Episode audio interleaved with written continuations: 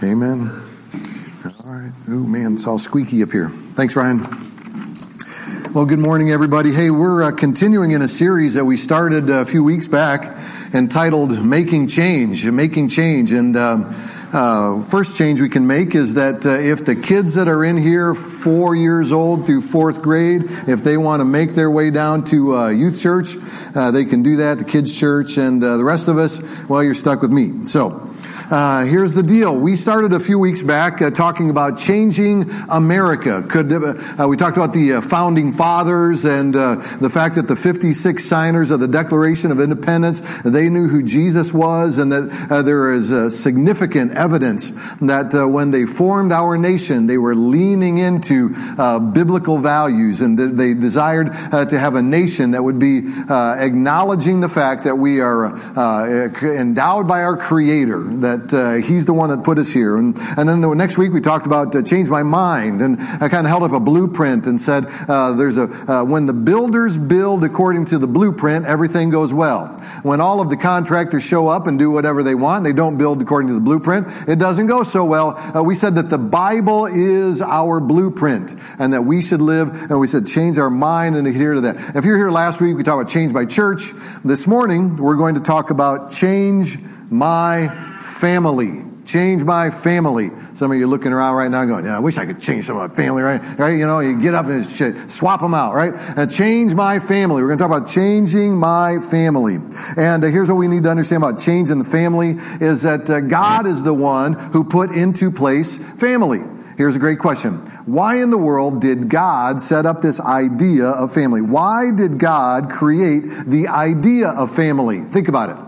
When you look to nature, when you look to nature, there's no family out there in nature, really. Uh, you know, the, it takes one bull and uh, the entire, all the cows, right? One bull and, the, uh, and that's not family. That's not family. You don't, uh, ladies, you don't want your husband acting like that. I know that for a fact, right? And um, that's that's nature. You look at you know one buck and all of the does that are out there, right? That's not family. And uh, and so you look at nature, and then then all of a sudden you look at the human beings and uh, how God has put all of that together. And family is very different uh, for humans than it is for nature. God set that up. Why is that so? Why is that? Here's why. I want you to understand this that the reason that God did that is why did God create the idea of family? Here's why. Because family, when it is done right, gotta repeat that, when it is done right, family, when it is done right, is the best support system for a person. It's the best support system for a person. Uh, you know that that's true. Uh, we're, we're talking primarily this morning about the nuclear family, mom, dad, and the kids. But uh, if you're not living in a situation where there's mom, dad, and the kids at home, maybe your family, maybe the family that you're a part of will be your church family. Maybe the family that you're a part of would be a work family. Uh, maybe it's some of the neighborhood uh, that gets together. and that's kind of a family. The principles that we are talking about this morning would apply to any group like that, but primarily we're talking about the nuclear family, the mom, dad, and the kids. Change my family. Why did God do that? Uh, because He knows that the best support system for family is the nuclear family. Now, some people would say, well, you don't know my family. You don't know my family. My family was a, a train wreck. The, the, wheels were falling off the car. That thing was a disaster all of the time. It was just chaotic and it was a mess. And here's what we know. That we have an enemy working against us. There is a thing called the devil, and it's real. The devil is real, and he is always trying to break down the family trying to trying to crush it up, trying to mix it up. And so you you pay attention to media today, and and uh, you look at the things that are trending in pop culture, and you can see there is attack on the a family after attack on the family after attack on the family. And so God has a plan, and He has a way and that He wants the family to conduct itself. We're going to talk about that. But here's what I know: some some of the families that you grew up in, well, they they were kind of a messy. Anybody watch uh, Everybody Loves Raymond? Ever, ever watch Everybody's Love And uh, oh, watch this clip. Uh, Everybody loves Raymond. Everybody loves Raymond. Watch this.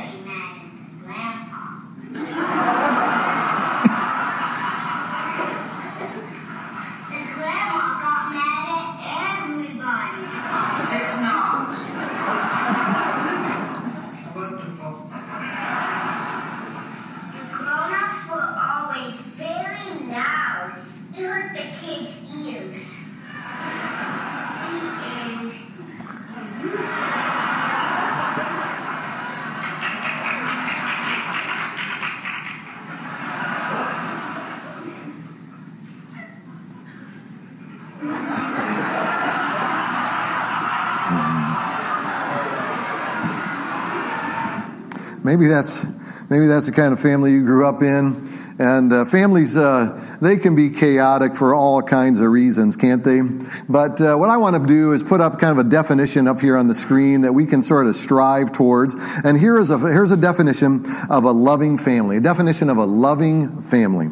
A loving family is a family that creates an environment of joy and peace and optimism, grace and encouragement no matter what is happening inside or outside of the family. Just look at that for a minute. A family that creates an environment of joy and peace and optimism, grace and encouragement, no matter what is happening inside or outside of the family unit. Some of you read that and you think, well, that, that, that's not the home that I grew up in. Others of you say, you know what? A lot of those characteristics are there. But the family dynamic is just that. It is very uh, dynamic. If you're uh, raising uh, uh kids that are in um, uh, junior high, early high school, there's this thing uh, that's called puberty and there are hormones and all of a sudden that kid that you, you grew up raising through elementary, you like that kid. You like that kid and all of a sudden, yeah, I don't like that kid anymore. Now, now kids, they, they do do love you, but you have changed, right? And so there's dynamics there that are just uh, sort of off-putting, and, and these things kind of enter into a family. And then there's things uh, like uh, uh drama that takes place, and and uh, you know, mom and the daughters, and maybe they'll go after it, or there's kind of there's a push and a pull between fathers and sons as to who's going to be in charge, and and there's chaos, and and all of these things that enter into family. And so, how does one get to that place where a loving family is that place that creates creates an environment of joy and peace and optimism and grace and encouragement. And no matter what is taking place inside or outside of the family, how do you get there? How do you get there? Well, that's what I want to talk about just for a little bit this morning as how we get there. Let's pray. Let's pray. Uh, Father God, um, every one of us has some kind of a family. Uh, Father, some of us know exactly who our biological mom and dad are, and, and we know them and we love them. Father, some of the people uh, in the room, uh, they're not sure who those people even are. Uh, Father God, we know that uh, there is dysfunction around us, and there is heartbreak and distress. Uh, Father, we also know that there is love. Father, we ask that you will draw us near to you, our Heavenly Father, and you teach us, and you draw us near to you. And we ask this in Jesus' name, and amen. Family. You got some notes there you can write in your bulletin. Some things I want you to know about family. So go ahead and write this down. A loving family goal is not. Write that down. A loving family goal is not, it is not a perfect family.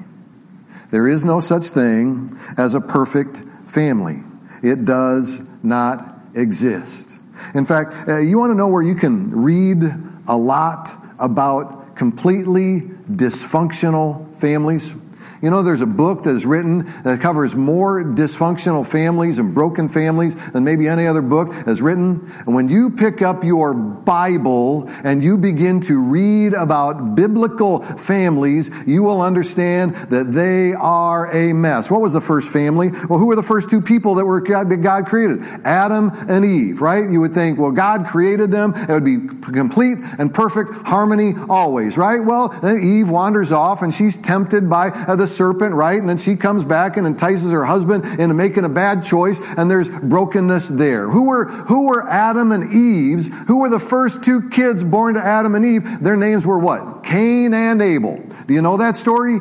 Cain killed Abel. He murdered him, dead. And so if you are still alive, that means maybe your sibling was not as bad as Adam and Eve's, they, right? Their first kid siblings. And so uh, the thing is, is that there was broken and dysfunctional from the very beginning. All kinds of stories in the Bible about dysfunction and brokenness over and over and over again. There were rich families in the Bible. There were poor families in the Bible. There were affairs that took place in, in families in the Bible. There were murders that took place in families and there was jealousy and there were single moms and there were angry dads and there was dysfunction after dysfunction after dysfunction in all of these families that are inside of uh, the Bible. Remember, the, uh, the Bible tells us that King Solomon was the wisest man to ever live.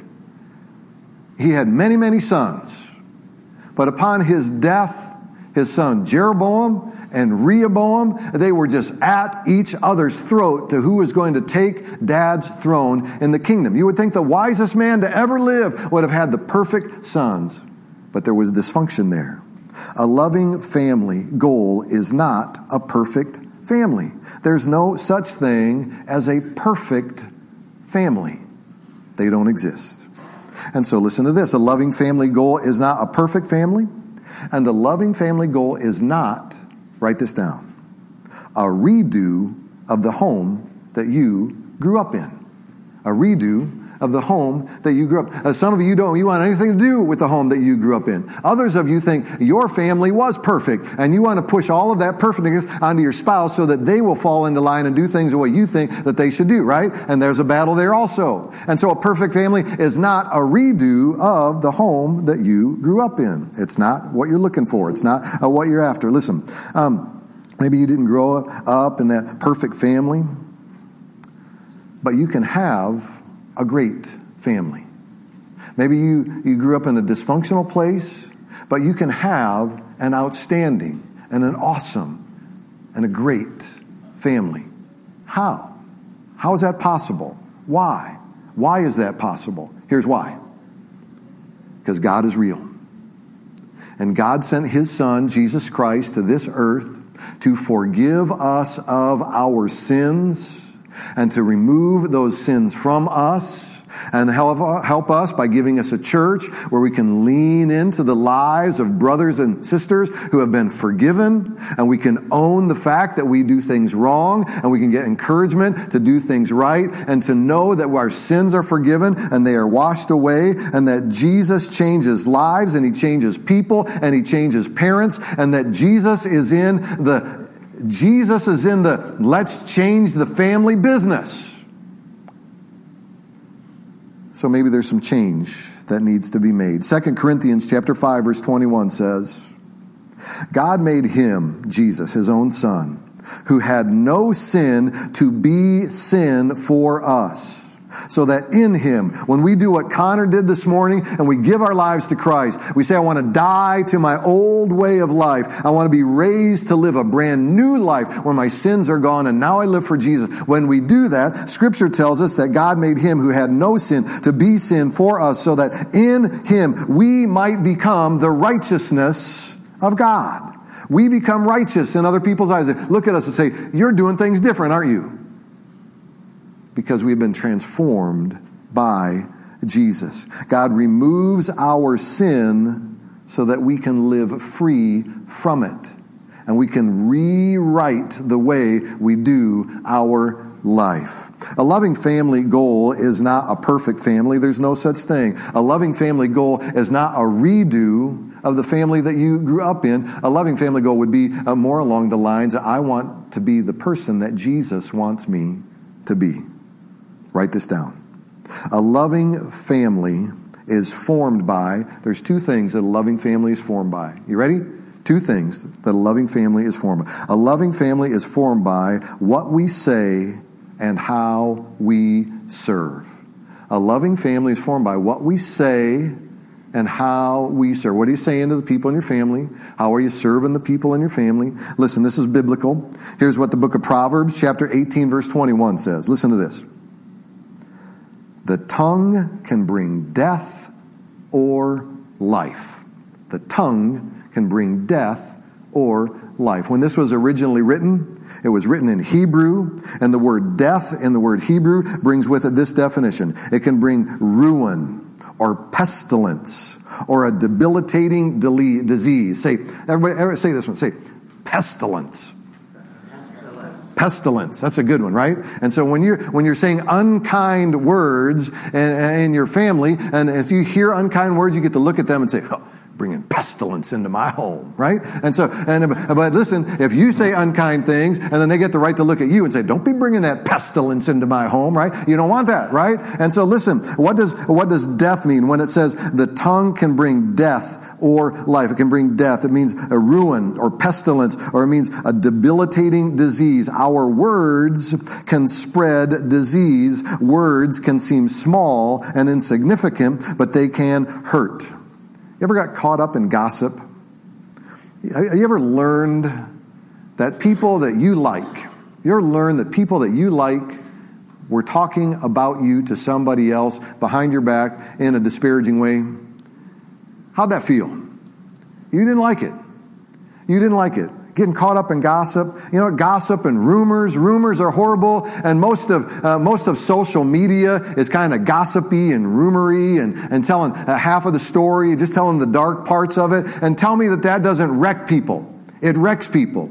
Are you familiar with the term mobbing? Do you know what mobbing is? Maybe you've been mobbed at work. And that's you go to work and you, you think everything is good, but then you discover there's a few people over here that don't like you. And so they tell these people over here not to like you. And then they tell these people over here not to like you. And all of a sudden you start to go to work and uh, you realize you have been mobbed and that people want you to be gone because of some rumor or something or some group of people. And that's death. Those are words that bring death. And what are we talking about? We're talking about a loving family as formed by uh, what we say and how we serve what we say. And Proverbs tells us it can bring death or it can, our words can also bring life. It says our words can bring life. Think about it. Life in the original language. It means nourishment and revival. Our words can bring nourishment and revival. It can lift our spirits and make us feel good. I'm going to put on the screen here some words that everybody loves to hear. People love to hear these things. These are words that give life. Life giving words that we all want to hear. Look at this. Here's a list of them. I'm sorry. Please.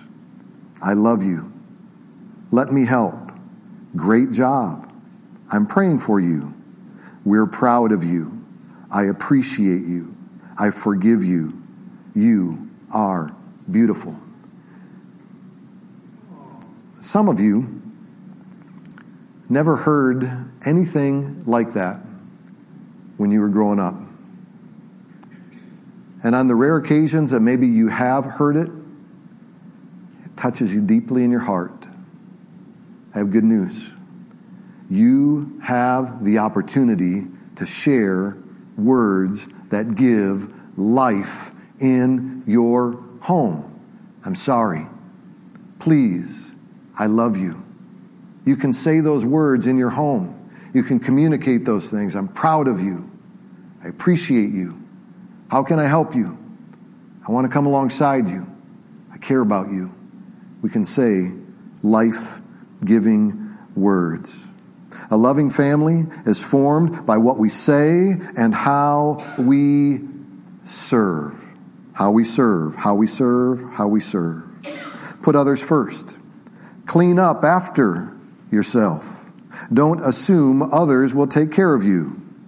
And don't look for ways to be served, but look for ways to help. Ask this great question What do you need? What do you need? How can I help you? What do you need? Is there something I can do for you?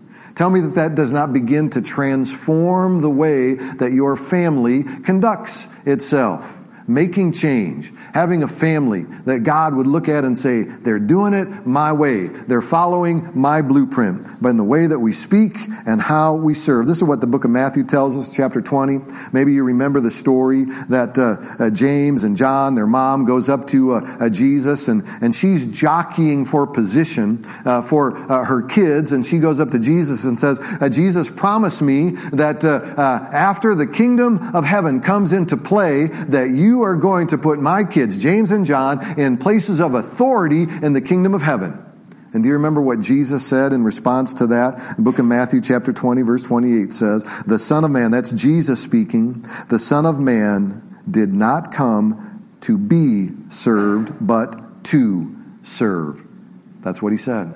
I didn't come here to be served. I came here to be a servant. And so in your home, you have to ask yourself, am I a servant? Listen to this.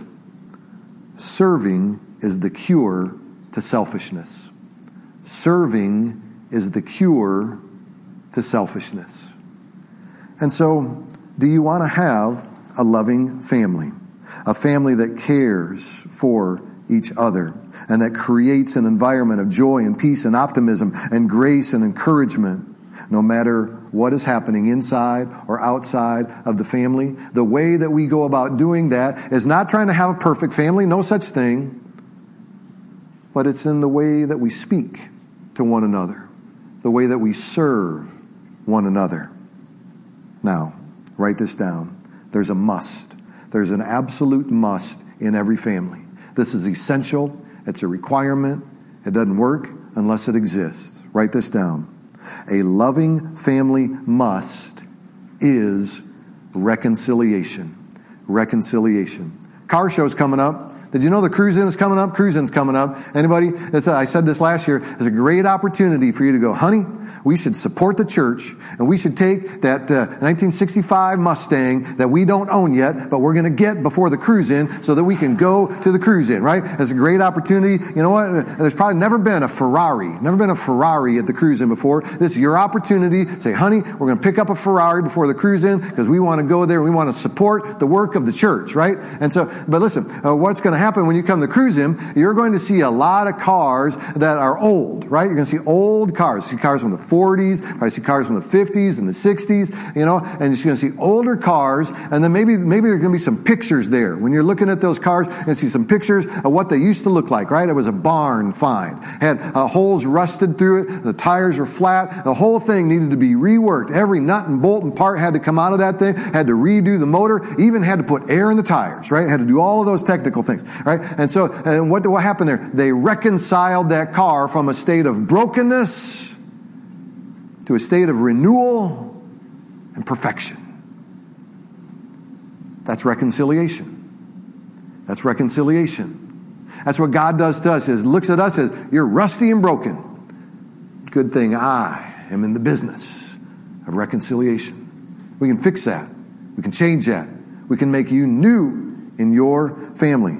Listen to this. 2 Corinthians chapter 5 verse 18 through 19 says, All this is from God who reconciled us to himself through Christ and gave us the ministry of reconciliation. The ministry of reconciliation, we look at other people that are broken and hurting, we say, hey, I, got some bondo here. we're, going to try and cover that one up. We're coming alongside each other. We're going to buff out, uh, you know, uh, that, that scratch and we're going to, we're going to do a little bit of body work here. We're going to, we're going to do some improvements under the hood there. We're going to come together and we're going to try us to make us all more like Jesus. That's what it says. All this is from God who reconciled us to himself through Christ and gave us the ministry of reconciliation reconciliation, that God was reconciling the world to himself in Christ, not counting men's sins against them. You got a dent?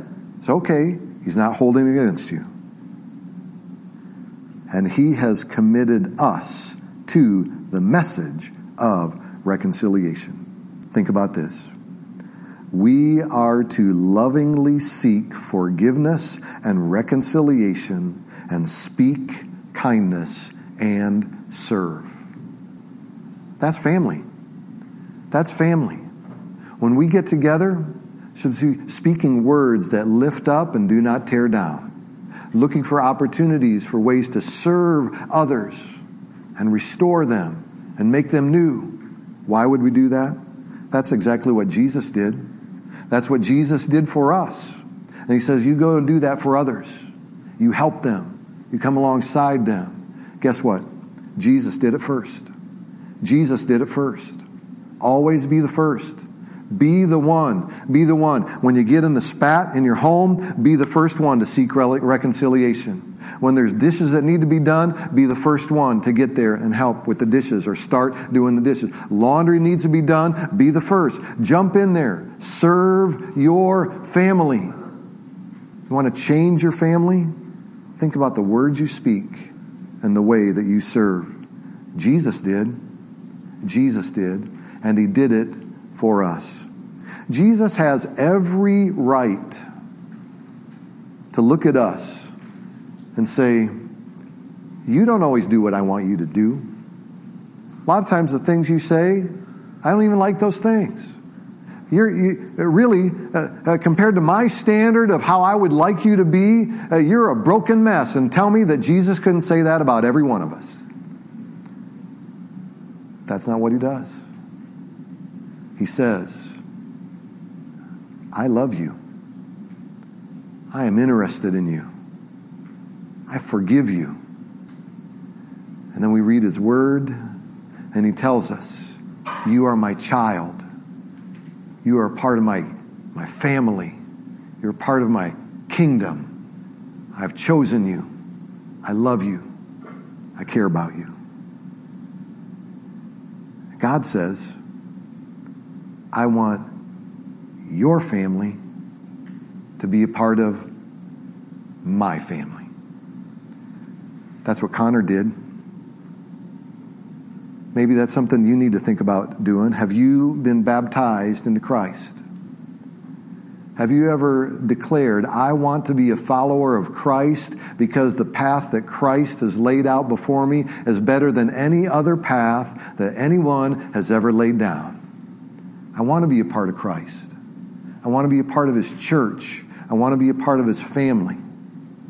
Have you been baptized into Christ? If you've never been baptized into Jesus Christ, Jesus wants you to do that. He, he asks you to do that, to give your life to Him. That's a conversation that I would like to have with you about how you go about giving your life to Jesus. We can talk about that and you can do that. If you are a follower of Jesus Christ and you are a Christian, think about the words you say and how you serve and be the voice and the hands and the feet of Jesus. Let's pray.